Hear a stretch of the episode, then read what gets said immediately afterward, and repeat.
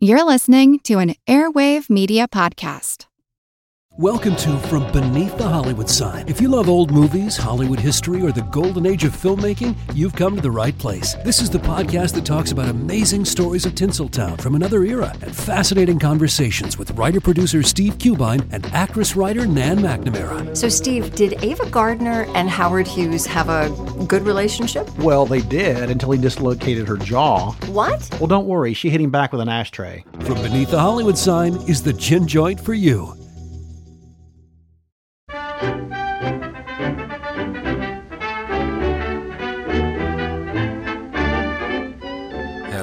And welcome to Attaboy Clarence. We're in February, Valentine's month. And what better way to celebrate that loving feeling than in the company of one of the sons of France, that romantic spot to which all lovers aspire? Today is all about the movies of Jacques Tourneur, the man who helped to kickstart a revolution in horror alongside Val Lewton.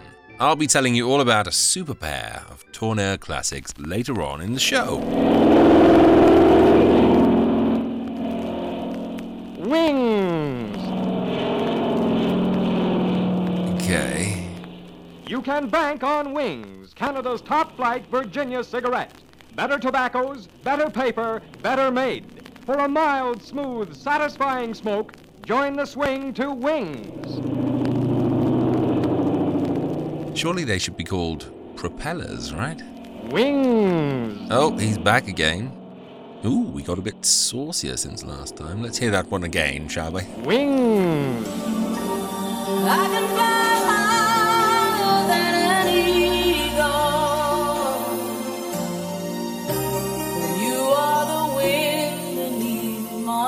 Wings!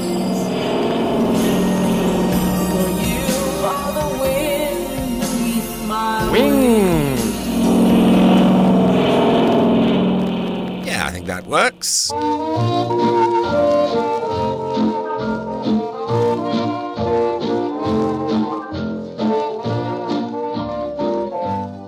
Mary, may I have this dance? No, I'm sorry.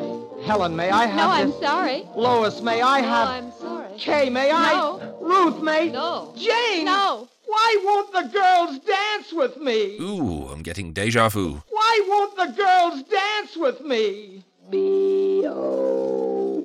Yes, B.O. can make you unpopular not only on the dance floor, but at home, at work, everywhere. Don't risk offending. Take a daily bath with a new Lifebuoy. You'll notice right away Its clean scent tells you it stops BO, that in double quick time that scent will go. that's because Lifebuoy now is new, different. Here's why. new added ingredient. No vanishing scent. Same protective lather. From head to toe, it stops B.O. Get several cakes of the new Lifebuoy today. Remember, it's the only soap especially made to stop BO. What a different youth I might have had.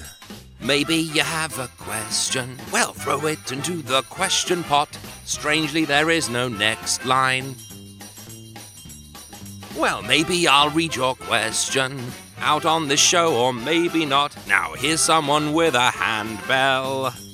Yes, a dive into the question pot once more, and the first query I pluck from the depths comes from Simon O'Hagan, who asks I was wondering if you have a favorite non Golden Era performance by one of the icons of the Golden Era. Bette Davis in The Whales of August, Katharine Hepburn in On Golden Pond, James Stewart in Airport 77. Um, forget I said that last one. Let's pretend that didn't happen, but you get the idea. O'Hagan. Thanks, Simon. Great question. I think Cagney's turn in Ragtime was a bit fabulous, and Angela Lansbury was still kicking ass and taking names in Murder She Wrote.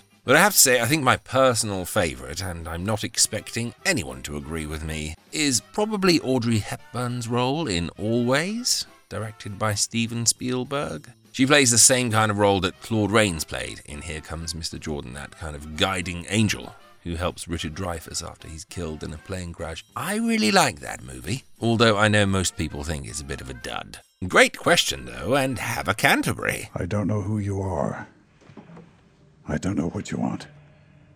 If you are looking for ransom, I can tell you I don't have money. But what I do have are a very particular set of Canterbury. Canterbury. I've acquired over a very long career. Canterbury. that make me a nightmare for people like you. If you let my daughter go now, that'll be the end of it. I will not look for you. I will not pursue you. But if you don't, I will look for you. I will find you. And I will. Canterbury. You.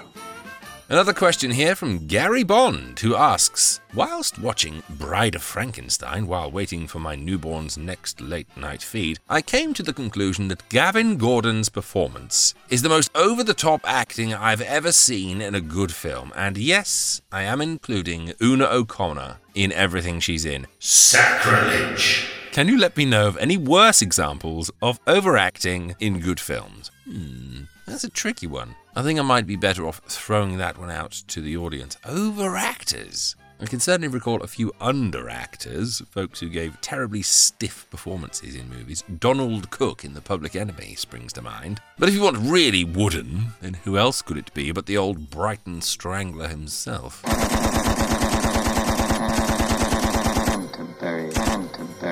Can you think of any serious overactors? You're a clever lot, so I'm sure you'll think of dozens I've overlooked. Send them along with any questions to the question pot. Just go to attaboyclarence.com, scroll down the homepage, and drop your flipping questions into the pot and its dank, dark belly.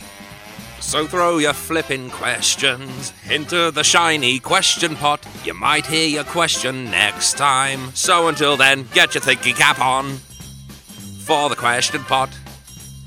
Okay, that's the end. Well, on to some movies then, and today we're in a French state of mind. Jacques Tourneur is one of those names you always tend to see on movies that surprise you. Cat People, I Walked with a Zombie, The Leopard Man, Out of the Past, Night of the Demon, Circle of Danger.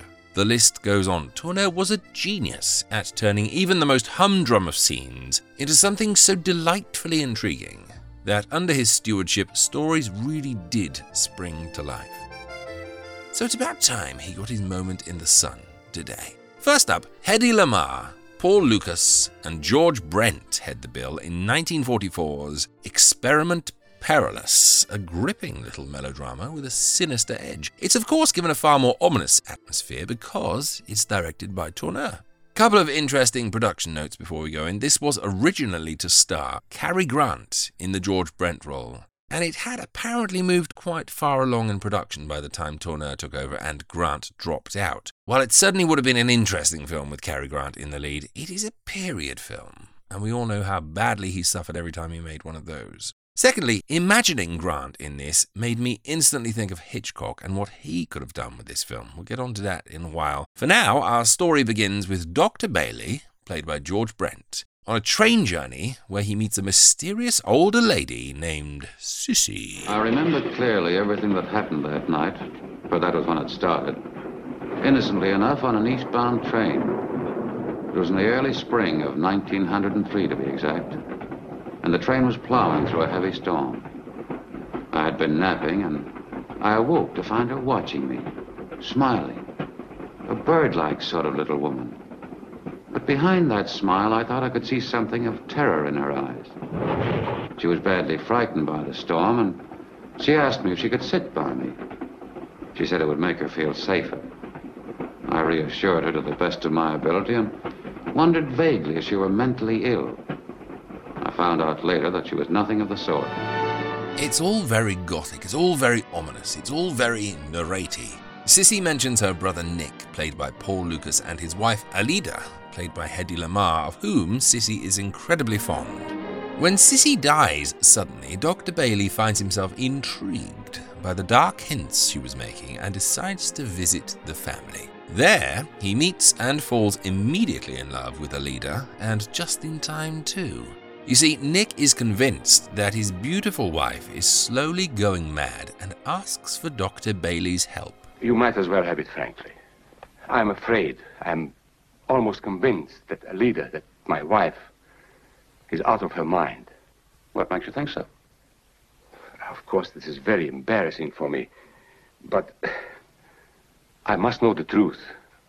I will tell you about her strangeness, and then I want you to see her on a friendly basis. She took a fancy to you, you know. She will suspect nothing. She thinks you were quite taken with her, as a matter of fact. And then, after a time, if, if you think, if it appears to you that it is merely a case of nerves, or she is not imagining these things, well, Suppose you tell me just exactly what it is that she or you imagine. I imagine? Oh, I see. Of course, that would occur to you. But the more Dr. Bailey investigates, the more he becomes convinced that it isn't Alida who's the mad one.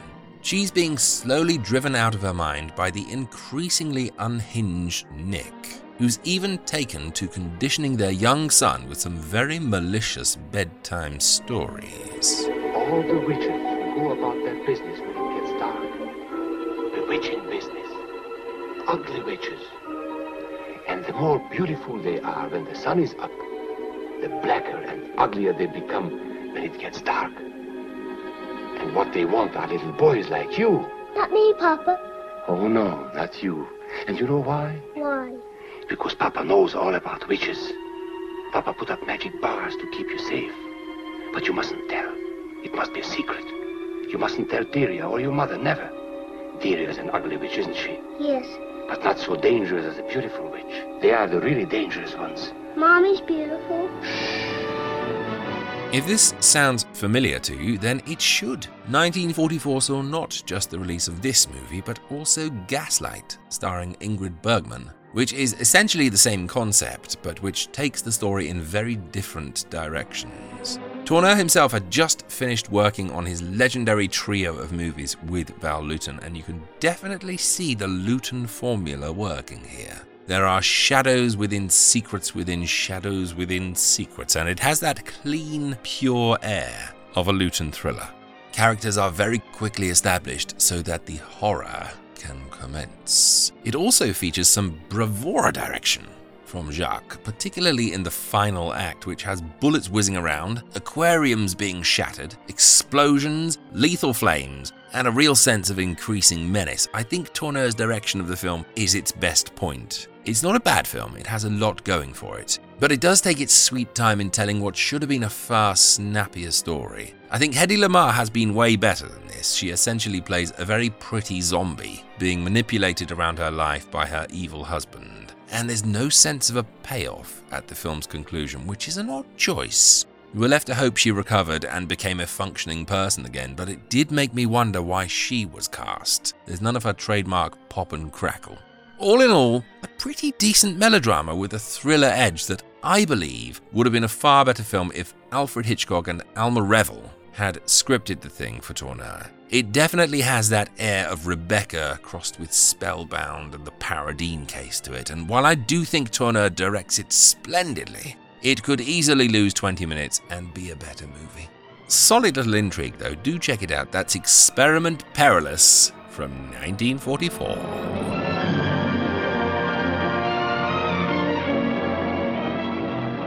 Slightly more on the pulp side is Phantom Raiders from 1940. Now, this is the second Hollywood screen outing for one of literature's most popular detectives at the time, Nick Carter. In fact, Nick Carter was making waves on the pages of magazines as far back as 1886, so really one of the stalwarts. His first movie outing ever was all the way back in 1908 in France. The French produced a couple of Nick Carter films, and then so did Germany back in the silent 20s. In 1939, he made his Hollywood debut in Nick Carter, Master Detective, starring Walter Pidgeon as Carter and directed by Jacques Tourneur. Why not start with that one, you might ask? Well, for the simple reason that it's actually not that good. It follows Nick as he tries to foil a spy ring that have been smuggling military secrets, and while it does boast an impressive cast, including Stanley Ridges, Henry Hull, and Martin Kosleck, it runs out of steam like crazy.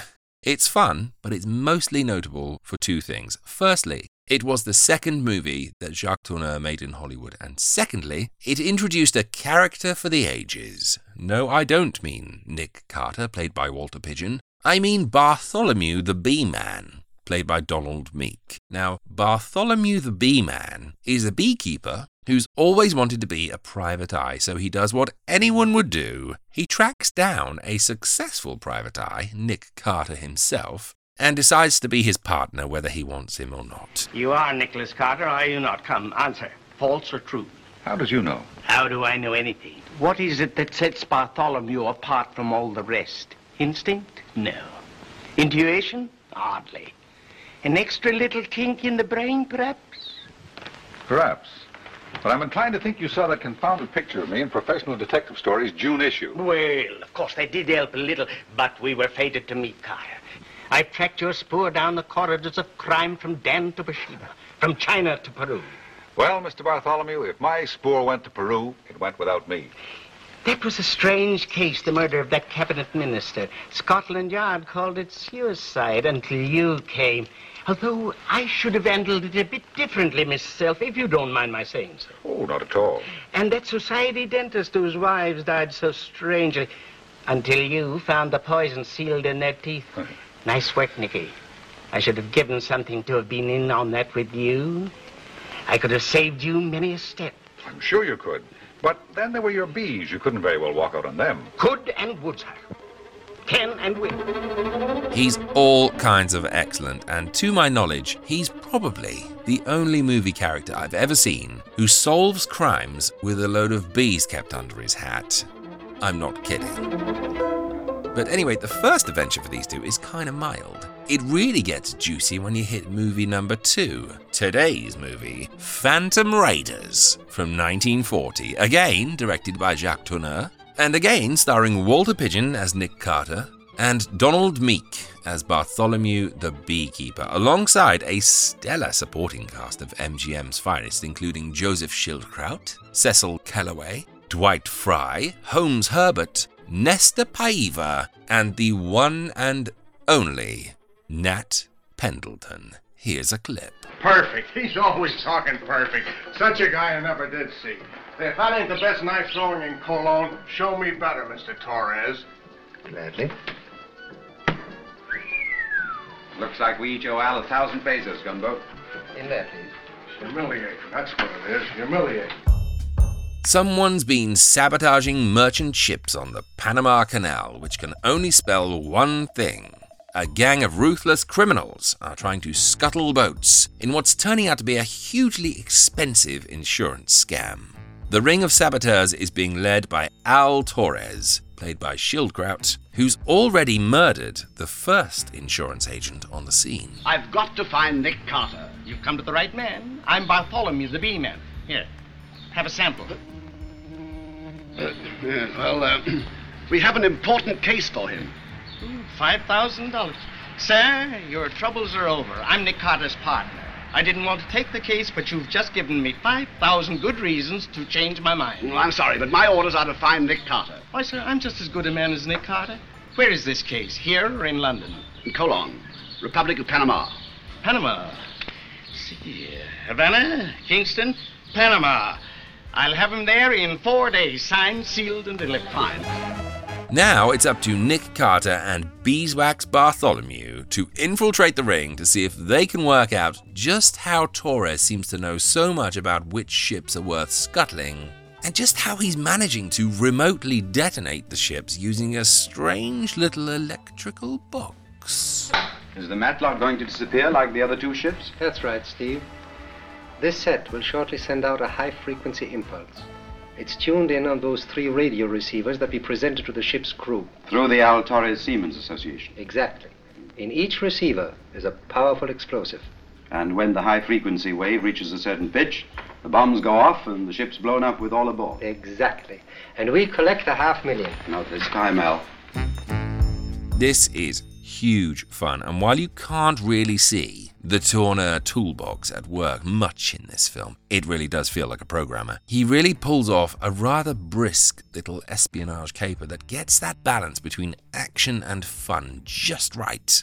It's helped by a simply stunning cast. Cecil Kellaway is always a delight to watch. Here he plays a villainous scientist who comes to regret his part in the shenanigans, while the great Nat Pendleton plays a lunkhead heavy who keeps being sent out of the room because he can't keep his mouth shut. It's delightful stuff. Walter Pidgeon, he's almost charismatic as Nick Carter. He's one of those George Brent types for me. He looks far more impressive than he acts, if that makes sense. But there are moments when he does seem to be in on the joke. Again, though, the standout is Donald Meek as Beeswax Bartholomew, who really gets to chew up the scenery, especially in a wizard little scene where he's called upon to get Schildkraut out of the way and has to pretend to be a lunatic. I would happily watch an entire series about beeswax. He's brilliant. And thankfully, he and Pidgeon starred in all three of the Nick Carter outings for MGM. So if you do watch this and you like it, then you also have Nick Carter Master Detective and Sky Murder to watch. And all three of those are in my library now for you if you're a patron. This one, Phantom Raiders, is my favorite. It's such good fun. Rack it up, relax, and have a really good time with it. Now, for your radio delectation this time around, over on Patreon, I did present a radio version of Experiment Perilous starring Ralph Bellamy in January. Well, in the ensuing days since that episode's release, I've actually discovered another version from the Radio Hall of Fame show that I think is definitely better and worth presenting to you this time because not only does it star the film's original lead, Hedy Lamarr, but playing alongside her, her then husband, your friend and mine, Mr. Canterbury himself, the Brighton Strangler, John Loder. Now, honestly, how on earth could I pass up an opportunity to broadcast a largely forgotten John Loder performance for the air? Here we go then, folks. Jacques Tourneur's Experiment Perilous, starring Hedy Lamarr and John Strangle Loder. See you afterwards.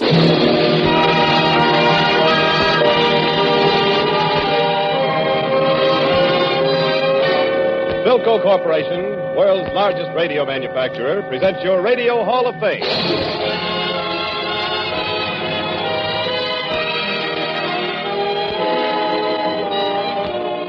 From the beautiful Earl Carroll Theater Restaurant in Hollywood, today and every Sunday for one full hour, the stars made great by your recognition of their achievements are brought to you by Philco Corporation. Makers today of radar and electronic equipment to help win the war, makers tomorrow of products for good living in a world at peace. The list of successful candidates who today enter your Radio Hall of Fame is one of particular distinction, including as it does Hedy Lamarr, John Loder, Andy Russell, Marjorie Main, Beulah of the Fibber McGee and Molly program, Eileen Barton, Matty Malneck, harpist Robert Maxwell, and of course that permanent fixture of the Hall of Fame, Paul Whiteman. Our master of ceremonies today is an ex-band leader who became that very rare bird, a top-ranking comedian developed solely through the medium of radio. His programs has consistently rated among the most popular of the airwaves. He was the star of Republic Pictures' Here Comes Elmer and Hitchhike to Happiness. We've given plenty of reasons for his being in your Radio Hall of Fame. So let's roll out the carpet for the star of his own show, the gang leader himself, Al Pearce.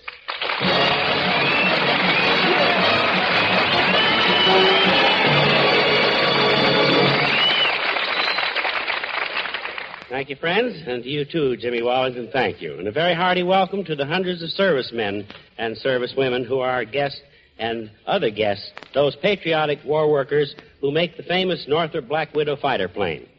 And to all of you who are tuned in to the Radio Hall of Fame, I sure hope you're all listening. I hope, I hope, I hope, I hope, I hope. You know, that. Al, that reminds me. You're going to do one of your Elmer Blurt sketches tonight, aren't you? Well, we, we would like to very much. But let's get into the show. We've got a great surprise for you here because today we initiate into your Radio Hall of Fame two of the fastest up and coming young singers in the country. The first of these is the gal who leaves for New York Tuesday to appear on the Milton Berle program, Eileen Barton. Eileen happens to be the envy of every Bobby Sox gal in the country, having been the feminine singing star of the Frank Sinatra program. Sinatra. Oh, boy, that. Hope he ain't listening. That's about as narrow as his chest. Eileen, Eileen celebrates her initiation ceremonies by singing a popular new tune called Saturday Night. Eileen Barton, bring her on, men.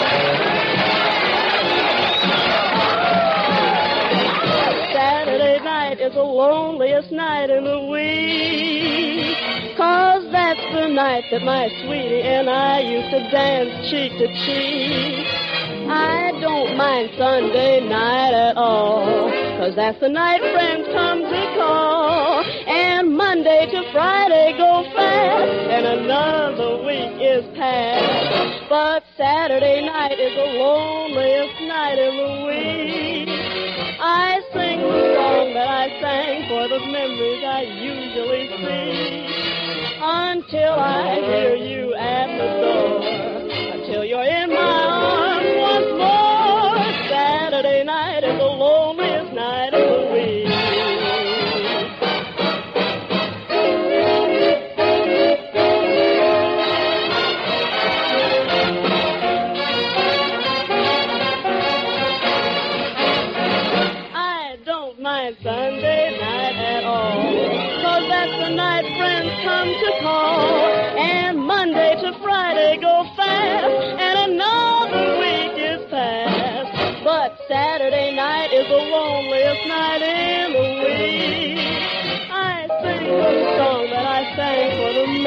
I usually see. Until I hear you at the door.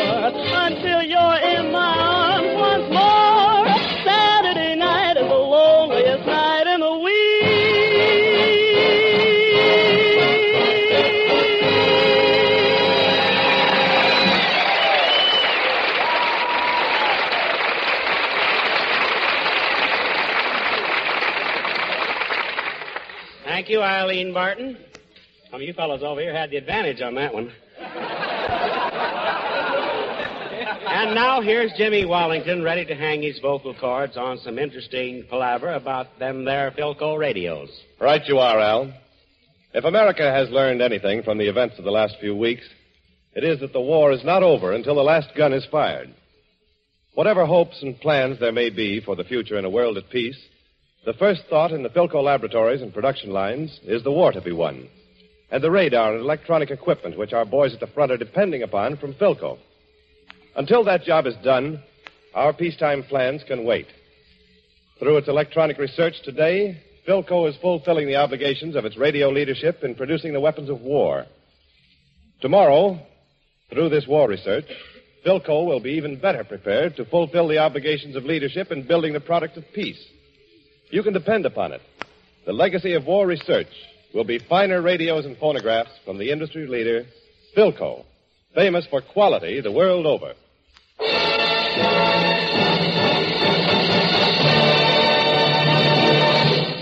Philco has carved out a niche in your Radio Hall of Fame this afternoon for Marlin Hurt.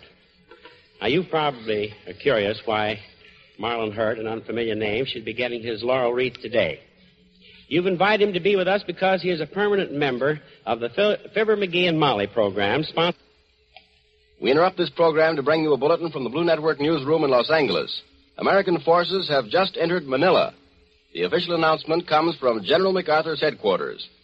This bulletin came from the Blue Network newsroom in Los Angeles. And now back to the Philco Hall of Fame. I beg beg your pardon. Marlin Hurt.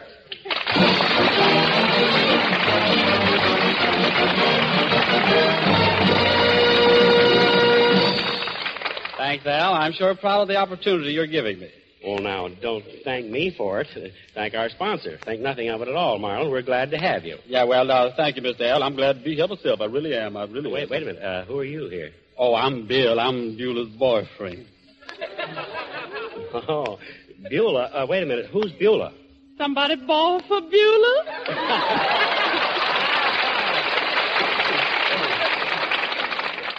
Well, shut my mouth. Well, wait a minute. That's. I better be getting out of here. That's catching. Before I go, though, I wish you'd tell uh, how you do it, Marlin. Tell us all how you do it. Well, it's very simple, Al. To begin with, I clear my throat like this. Mhm. and then, uh, first off, there's Bill. You see, I'm the lady's choice. Mm-hmm. Then I slides up a bit to my natural voice. My larynx turns over, and this is the fool I shipped just twice. And now comes Beulah. Well, now I am leaving. This fella's haunted. Oh, I get the craziest moods sometimes.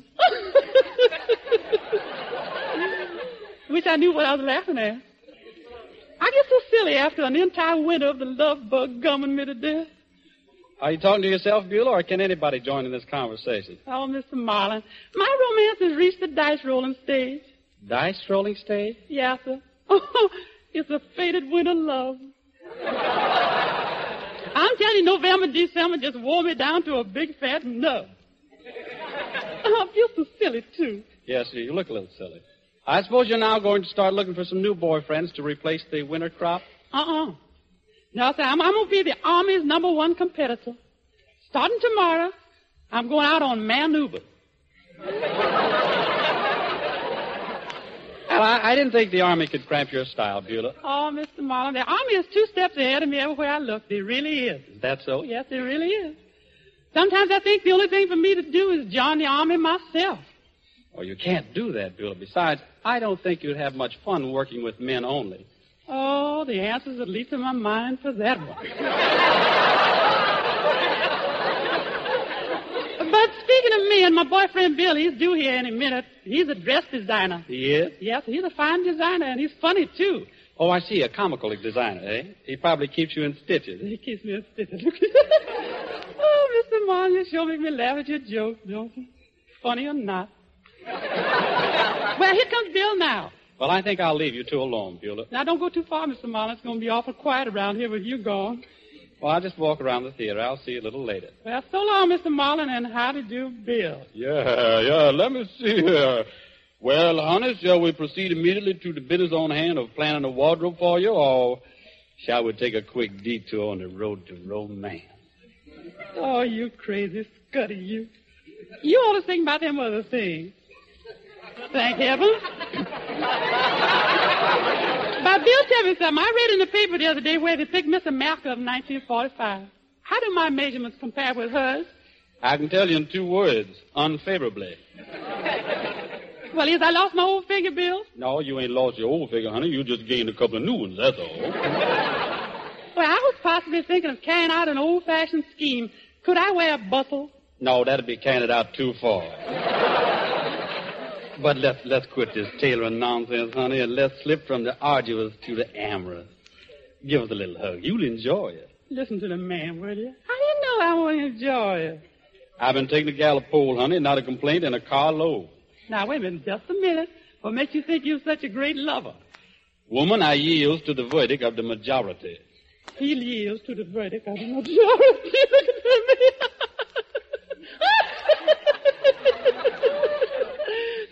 that man.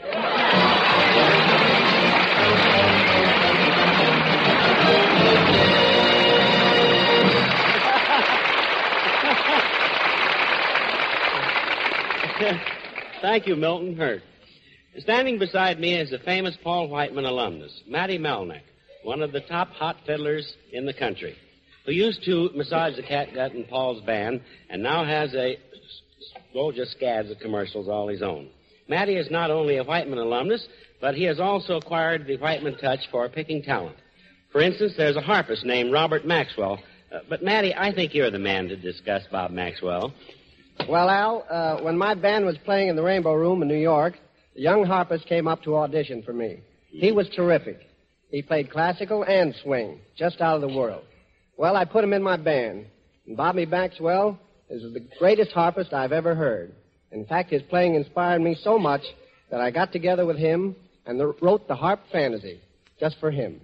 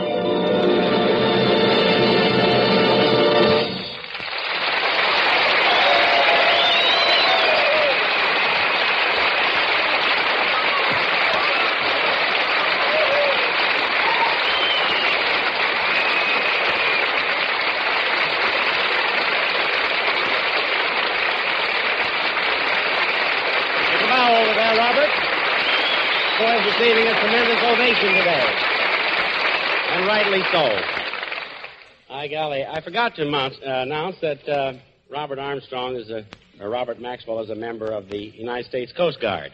And uh, I knew you boys were right in there pitching on that one. I, I do apologize today. We have such a big crowd here, and everybody is so jammed up, but it's kind of in keeping with the times, I guess, being all crowded. Everything is crowded nowadays. Everywhere you go, there's a jam up of something. These streetcars, for instance, have you tried to ride a bus lately or a streetcar? Paul Whiteman told me the other day, he says, these streetcars are so crowded nowadays, it's getting to a point where it's fun. now, uh, friends, your Radio Hall of Fame is proud to initiate into its inner circle Hedy Lamarr and John Loder of the screen. Hedy Lamarr is far more than being one of the most beautiful women in motion picture history. Her unusual versatility has been proven in the wide variety of characters she has played, such as a French woman in the picture Algiers, a Russian girl in Comrade X, a Portuguese peasant in John Steinbeck's Tortilla Flat, a half-caste in Lady of the Tropics, and an American girl in H.M. Pulham, Esquire. She again plays the part of an American in her latest starring vehicle, the RKO film Experiment Perilous, which in the picture co-stars George Brent and Paul Lukas, and which will be dramatized on this program, we're happy to announce. In the dramatization, the part of Dr. Huntington Bailey will be portrayed by film star John Loder, who in real life is married to Miss Lamarr. Oh, boy. Oh, you keep quiet. You fellas in the front row. A fella can't. Now, John. John Loder has won fame for such first-rate dramatic performances as How Green Was My Valley, Eagle Squadron, Scotland Yard, and Old Acquaintance. His latest is RKO's The Brighton Strangler. And now Hedy Lamarr as Alida Bederaux and John Loder as Dr. Huntington Bailey in the radio premiere of RKO's Experiment Perilous.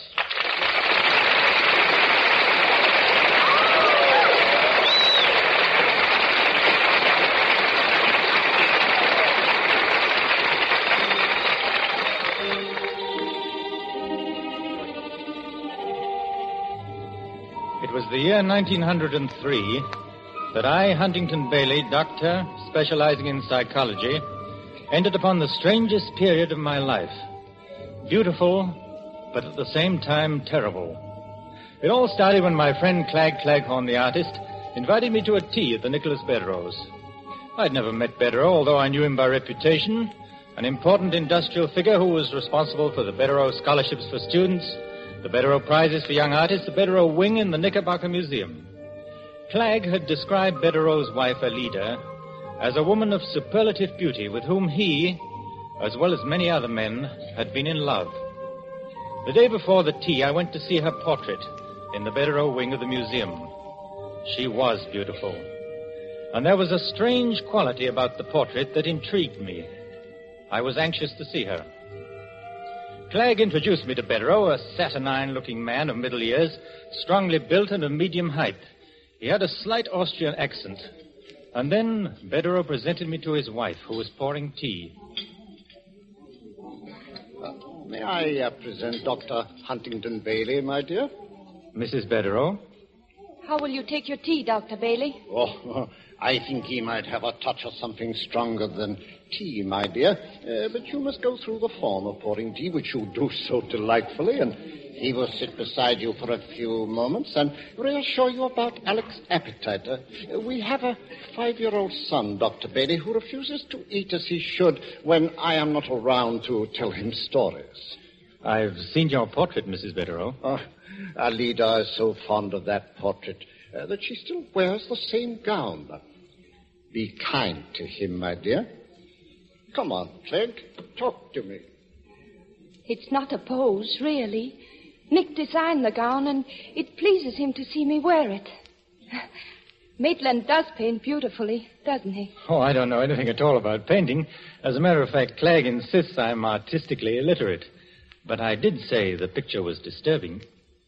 Why? There was something in the expression of the eyes. Yes? I wanted to see for myself if it was the artist's imagination or if it was really there. Which is it? It's there. Clegg tells me you're quite a famous doctor.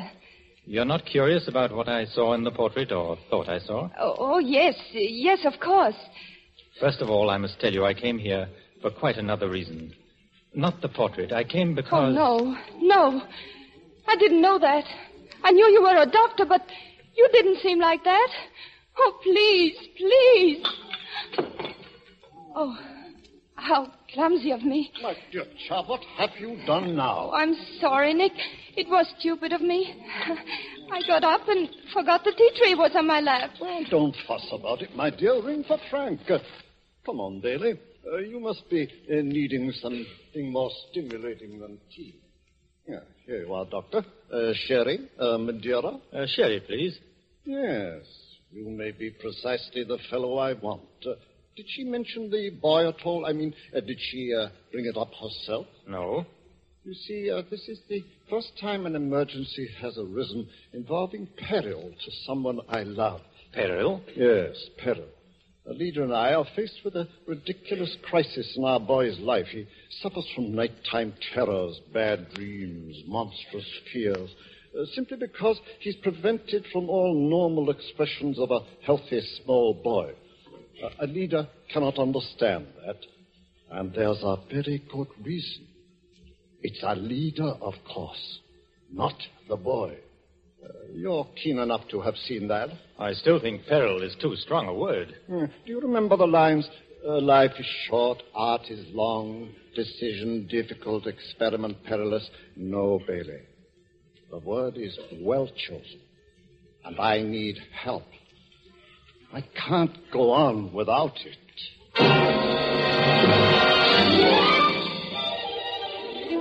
The following morning, Bederaux came to see me at my office. He told me he was convinced his wife Alida was out of her mind. There was, for instance, her treatment of her son. The child had developed a fear complex. And then there was the matter of the daisies. According to Beddoe, Alida sent daisies to herself from florists and then had them delivered at strange times and denied that she was responsible for their delivery. She believed the doctors were questioning her about her sanity and that she was followed when she went shopping. Nick Beddoe asked me if I wouldn't come to the house and see her and place her under observation. I agreed. But Beddoe left me with a strange feeling that there was something out of tune about him, like a chord of music with some basic note left out. He seemed reasonable, logical, even brilliant. But he seemed to be at war. With what? With whom? I didn't know. Perhaps with life. That afternoon, purely by chance, I met Alida Beddoe shopping in a department store. She was seated at the counter. I went up to her. Well, this is a lucky chance. Yes, isn't it? Uh, or were you told I might be found here? Who could have told me that? Nick. He knows I often shop here. No, I can assure you Nick didn't tell me. Dr. Bailey, you must think me a strange sort of person to have become so distressed yesterday and now to have questioned you. No. And I'd rather you didn't think of me as a doctor. Whatever reason you have for disliking doctors is your own. And I'd like to be your friend. I am your friend. Thank you. I've been reading up on the Bederauxs. I remembered an article in the Manhattan and found it, luckily enough, written by someone named A. Gregory. Uh, do you know him? That was a long time ago. Yes? Oh, I don't know. I've forgotten. Well, whoever he was, he gave a curiously superficial account of Nick, and all he had to say about you was that you raised country daisies as a hobby. Is that so strange? What? That I once raised daisies. You see, the happiest memories I have is of playing in fields of daisies in Vermont. I was born there. There's nothing strange about raising daisies. Dr. Bailey, I thought you wanted to be my friend. I do. You must believe me, I am your friend. And I know you desperately need help. How do you know? Oh, it was in your eyes and in your voice yesterday when you looked at me and said, Please, please. That was also what your eyes said in the portrait. Nick wanted me to ask you for dinner. Would uh, tomorrow be convenient? Yes, delighted.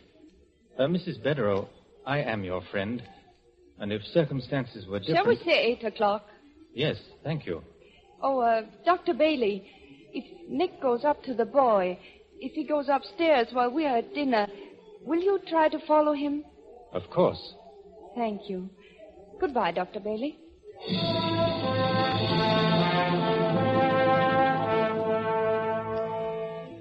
The dinner at the Bederaux house was strange. First, there were daisies in the center of the table. Alida, in a frightened voice, said she'd ordered American beauties from the florist. But Nick, with a look at me, denoting that such occurrences were frequent, replied that perhaps the florist had made a mistake, or maybe she had ordered daisies. Then, in the middle of dinner, their son's nurse came down to say the boy was crying, was screaming at her, and Nick, excusing himself, went upstairs to quiet the lad. On the pretext of making a telephone call to a patient, I left the room and followed him. Standing outside the boy's bedroom, I could hear Nick inside speaking. All the witches go about their business when it gets dark. Bewitching business. Ugly witches like your nurse. And the more beautiful they are when the sun is up, the blacker and uglier they become when it gets dark. And what they want are little boys like you. Not me, Father. Oh, no, not you. And you know why? Because Father knows all about witches. Father put up magic bars to keep you safe, but you mustn't tell. And the most dangerous witches of all are the beautiful witches. Mommy's beautiful.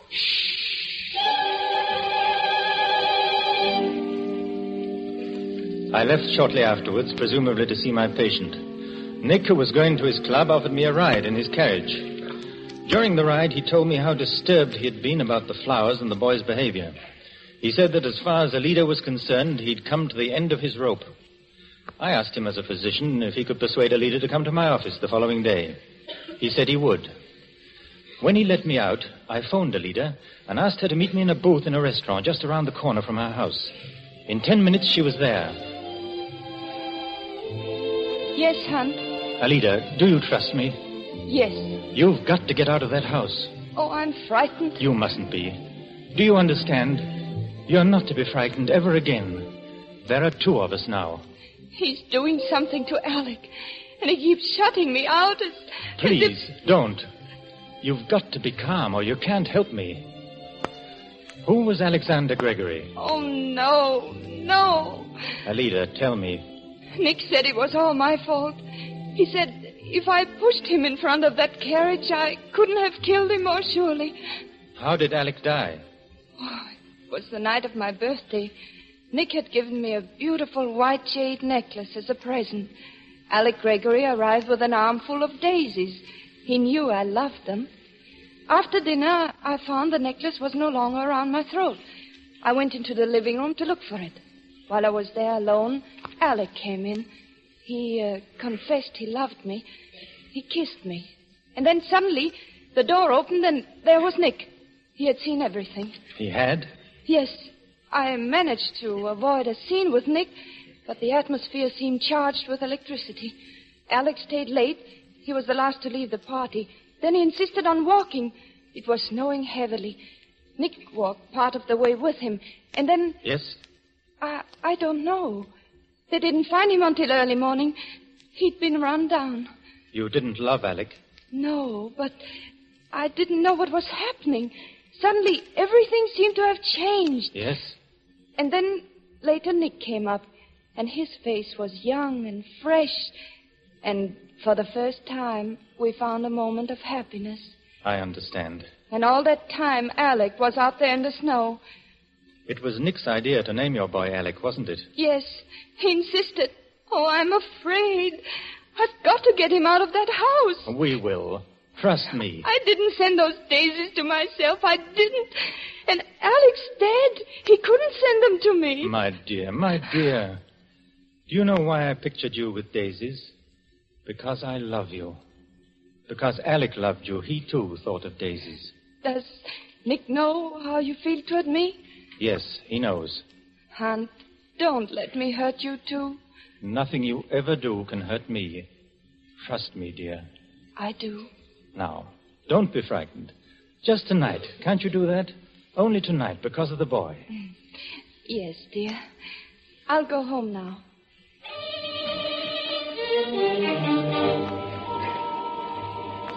The following evening, Alida came to my office as I had suggested to Nick.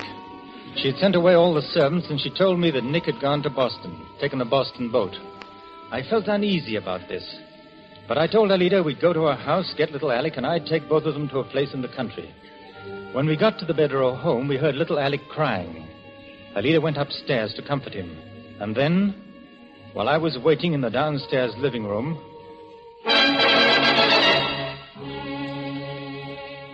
It's amazing how you fulfill every plan I have made for you.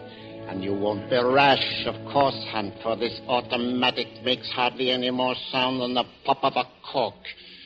And it would, of course, prevent you from rejoining Alida. Oh, she's quite unharmed, I promise you. It would be interesting to know your sensations at this moment. Do you mind? the sensations of a normal man confronted by sudden death. Oh, you wouldn't understand, Nick. Not even if you gave me the revolver and let me point it at you. You couldn't feel as I'm feeling. Good, good. I was afraid you wouldn't fight after all. You're mad, Nick. Completely mad. Do you know that? Who knows which one of us is mad? But mad or not, I am a killer, of course. I killed Alec. But you won't kill me, Nick. I know your mind, and I can reason with you. Yes? Tell me, did you come here originally to interfere with me? No. Then it was because of Alida. Hmm? Alec tried to take Alida, too. I knew you were after her when you made that lyrical speech about the daisies. How on earth did you know about the daisies? I didn't. It came to me when I saw her. Because you loved her. Because I love her. Move cautiously, Bailey. I shall. How'd you propose to get rid of yourself, Nick? Quite simply. I made a reservation on the Boston boat tonight. I boarded it and left a suicide note in my stateroom. It will be found. Those clothes, clothes I am wearing are Frank's, my butler's, and in case I should be seen entering or leaving this house. Frank himself is far from here. There's a matter of an old criminal record. No one will connect me with what is going to happen to you and Alida. I once said you were logical, even brilliant. You are, Nick, but you're also mad. In ten minutes, I shall leave you and walk out of this house. That is, to all appearances, Frank will walk out. You will be left to rescue Alida. They will discover we have had trouble with the furnace. I have seen to that. It is a gas furnace, by the way. Can you smell it? Yes. The gas goes on and off again. There's a small stove next to the nursery upstairs, and possibly they may find the levers off. And when there is enough gas, and with the heat of that stove, there will be an explosion. You're and- crazy. Your own son is upstairs. Yes. Tell me one thing, Bailey. Is that boy mine or is he Gregory's? Yes, that's what you've been leading to, isn't it? Answer You're me. mad, Nick. Completely unreasonably Answer me! He's your boy, of course. And Alida might have come to love you in time. Blast you, Billy. Turn, or I'll shoot you.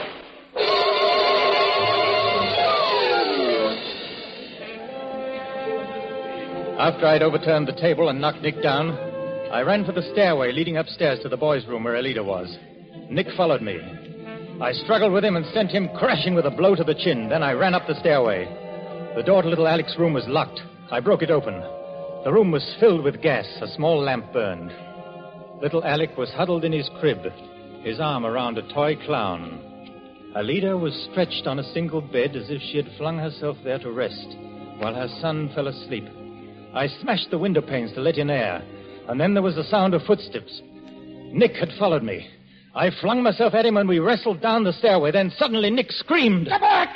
Get back to her! You haven't time!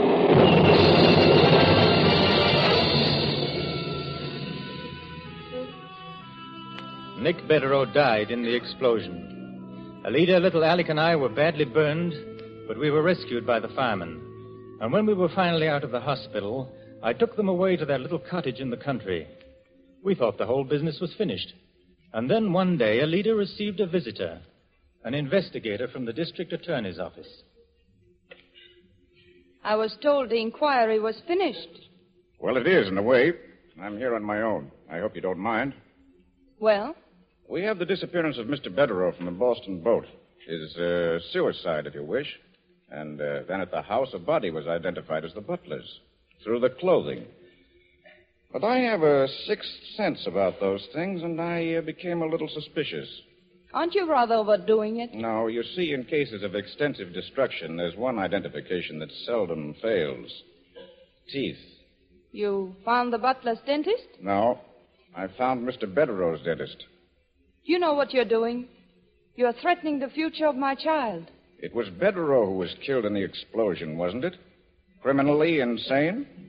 And what will you do now that you've given it a name? You and your truth. No, I won't let you do it. I won't have my son live a life of terror like his father did. I'll fight you or anyone else. Mrs. Bederaux, you won't have to fight me. I've got too much admiration for you. And you're right about the boy. I was guessing anyway. We could find nothing to ask a dentist about. It's all right, Mrs. Bederaux. You win. Goodbye. Alida! Alida! Come out. It's a beautiful day. Come out, Mother. Come out. I'm coming. Wait for me. Darling, did you ever see anything more beautiful than this field of daisies? Never, never.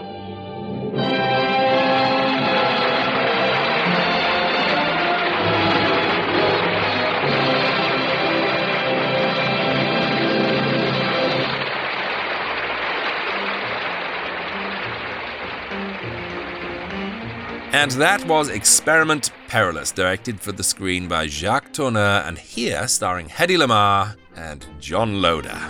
Fabulous. Well, that's all we've got time for this week. Remember that if you'd like a whole galaxy more of these episodes, then there are almost 200 bonus versions out now and available for immediate download when you sign up at patreon.com slash attaboysecret. Along with those, you can also watch most of the films I've told you about in my personal classic movie library, also available at Patreon.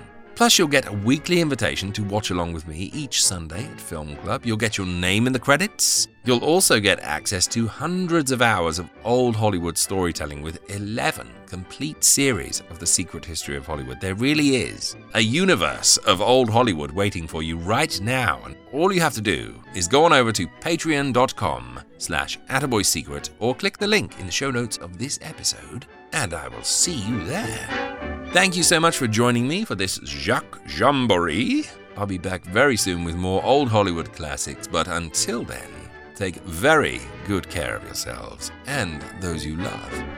And bye for now.